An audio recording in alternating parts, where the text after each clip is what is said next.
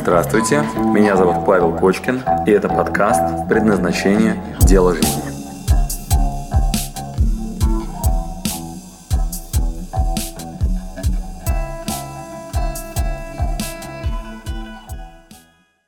Меня зовут Маша, мне 27 лет. А, я родилась э, в семье очень влиятельного и прекрасного человека, которого который обладает такой харизмой и потрясающим осознанием самого себя, которому перечить практически невозможно. И то, что он транслирует, он, через пять минут ты начинаешь верить, что жизнь, она именно такая, и по-другому быть не может. А деться куда-то от такого влияния возможности не было. Меня всю жизнь окружали бизнесмены, успешные люди, и какой-то другой профессии, кроме как финансистом, экон финансистом, экономистом или, может быть, юристом возможности не было. И даже мне, когда всю жизнь там нравилось рисовать, мне все, и все вокруг видели это во мне, и все мне пытались как-то намекнуть, говорить, что, может быть, офис там тебе не надо, ты посмотри на себя, это совсем твое. Ну, я продолжала гнуть свою линию, я говорила, что все нет, и потом вот когда-нибудь, это будет у меня когда-то шанс, и, ну, всерьез не воспринимала. И таким образом я, я поступила на финансовое образование, я закончила в кафедру финансовых рисков.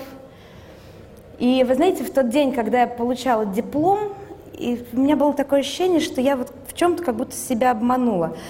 Я все это время, когда я училась, я не знаю, возникали ли у вас такие, может быть, мысли, когда ты учишься, ну, ты понимаешь, что ну, конец еще через два года, еще через три года, чего-нибудь изменится, и как-то жизнь повернется по-другому. Но когда пришел тот день, и мне выдали этот диплом, и я поняла, что скрываться-то дальше некуда. В общем-то, ты 15 лет идешь по накатанной, дальше ты должен идти, там, не знаю, может быть, в PricewaterhouseCoopers или в компании Ernst Young, и, пожалуйста, и заниматься действительно таблицами Excel – и, наверное, знаете, внутри такой страх поселился, когда я понимаю, что сказать очень страшно, знаете, как будто признаться в чем-то таком неприятном для себя, да, что ты, в принципе, сам себе, может быть, врал все эти 15 лет. И я решила, что я буду оттягивать время до последнего, что я на этом не сдамся, и что я все-таки найду какой-то путь. Я уехала в Китай. Я уехала в Китай и прожила там два года. Я решила, что я буду учить китайский, я за это время проработала тьютером английского языка. Я была пиар-эвент-менеджером.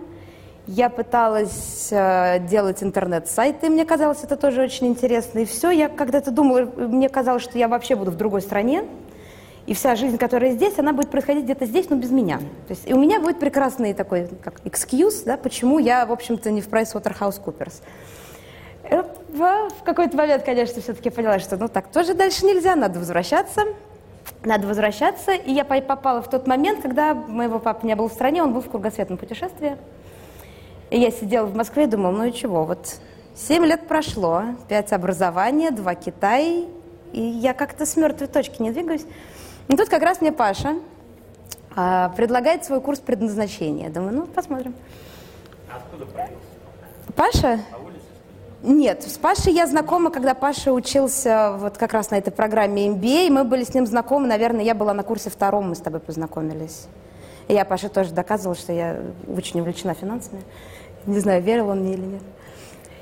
И э, я пошла к Паше на курс предназначения, и что самое интересное, мне по всем параметрам вышло, что я художник.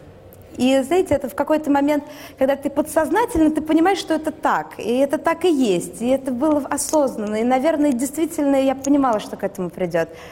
Но не верила. Я же не могла сказать вот так вот, да, Паш, ты прав, действительно, и там 10 лет, может быть, это какие-то нехорошие качества, может быть, кто-то обладает большей силой, чем я, да, вот так вот взять и открыто сказать, что я там 10 лет, наверное, шла не в ту сторону. Да? У сразу такого не возникло.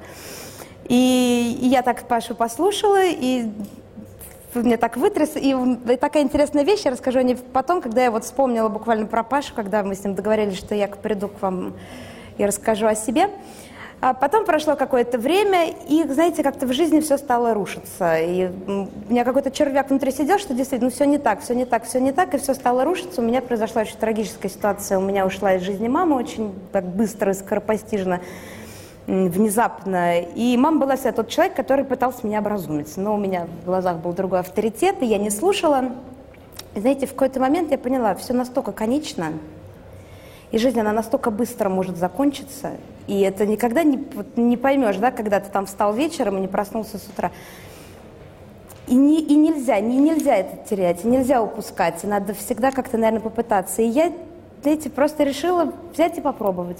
Я просто пошла на курсы при Суриковском институте, ходить туда раз в неделю. Я стояла, рисовала куб по пять часов, академический рисунок.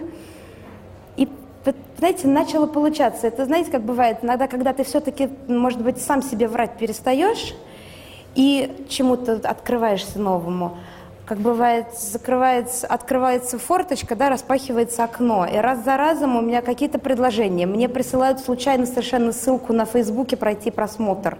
Я собираю свои работы, я иду, и я с первого раза поступаю в Лондон, в колледж Кембервелл на курс иллюстратора, и мне предлагают бесплатное место уехать на два года через месяц.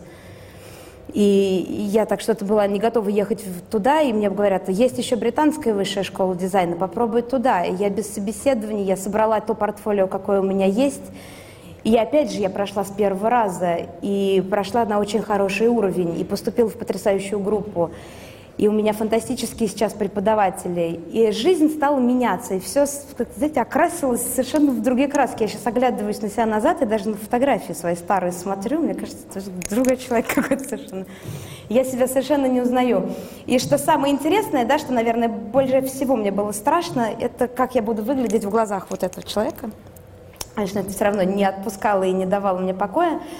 И этим летом была моя первая выставка – и я тогда помню на тренинге Пашином, когда Паша меня там тряс, там, что ты хочешь, что ты там, что-то скажи мне, в чем ты там, что такое было. И в чем твоя самая заветная мечта? И я как-то сказала, я что-то, Паша меня досток уже довел, я там, по-моему, даже разрыдался. Я сказала, знаешь что, Паша, я хочу, что вот когда-нибудь у меня в жизни вот так все сложится, и, может быть, я буду, какой-то у меня будет выставка, или, может быть, собственная галерея или что-то, и вот моя работа будет там, и вот мой отец на меня посмотрит и, не знаю, будет действительно гордиться тем, что я есть, а не тем, что я, там, ну, знаете, хороший финансист. И в этом году у меня была моя первая выставка. И моя работа была представлена на курсе, и я получила высший балл за курс. И мой отец присутствовал на этом мероприятии, собрались все мои друзья, и, наверное, я хочу сказать, это был самый счастливый день в моей жизни. И, наверное, оглядываясь назад, хочется сказать, что все это действительно стоило того. Да? Сейчас там есть какие-то вещи, которые мне неприятны. Мне, может быть, там... Ну, не всегда приятно говорить, что ты там врал самому себе окружающим 10 лет, да, и сложно это, наверное, сказать вслух сейчас. Я говорю это первый раз. Но я оглядываюсь назад, я понимаю, что мне за это теперь не стыдно, и это действительно стоило того. Это действительно стоило того. Не сдавайтесь. Спасибо, что дослушали до конца. С вами был Павел Кочкин. Если вам понравился этот подкаст, пожалуйста, скажите об этом мне. Нажмите лайк. Пусть будет видно и другим, какие подкасты хороши. Услышимся через неделю. Пока.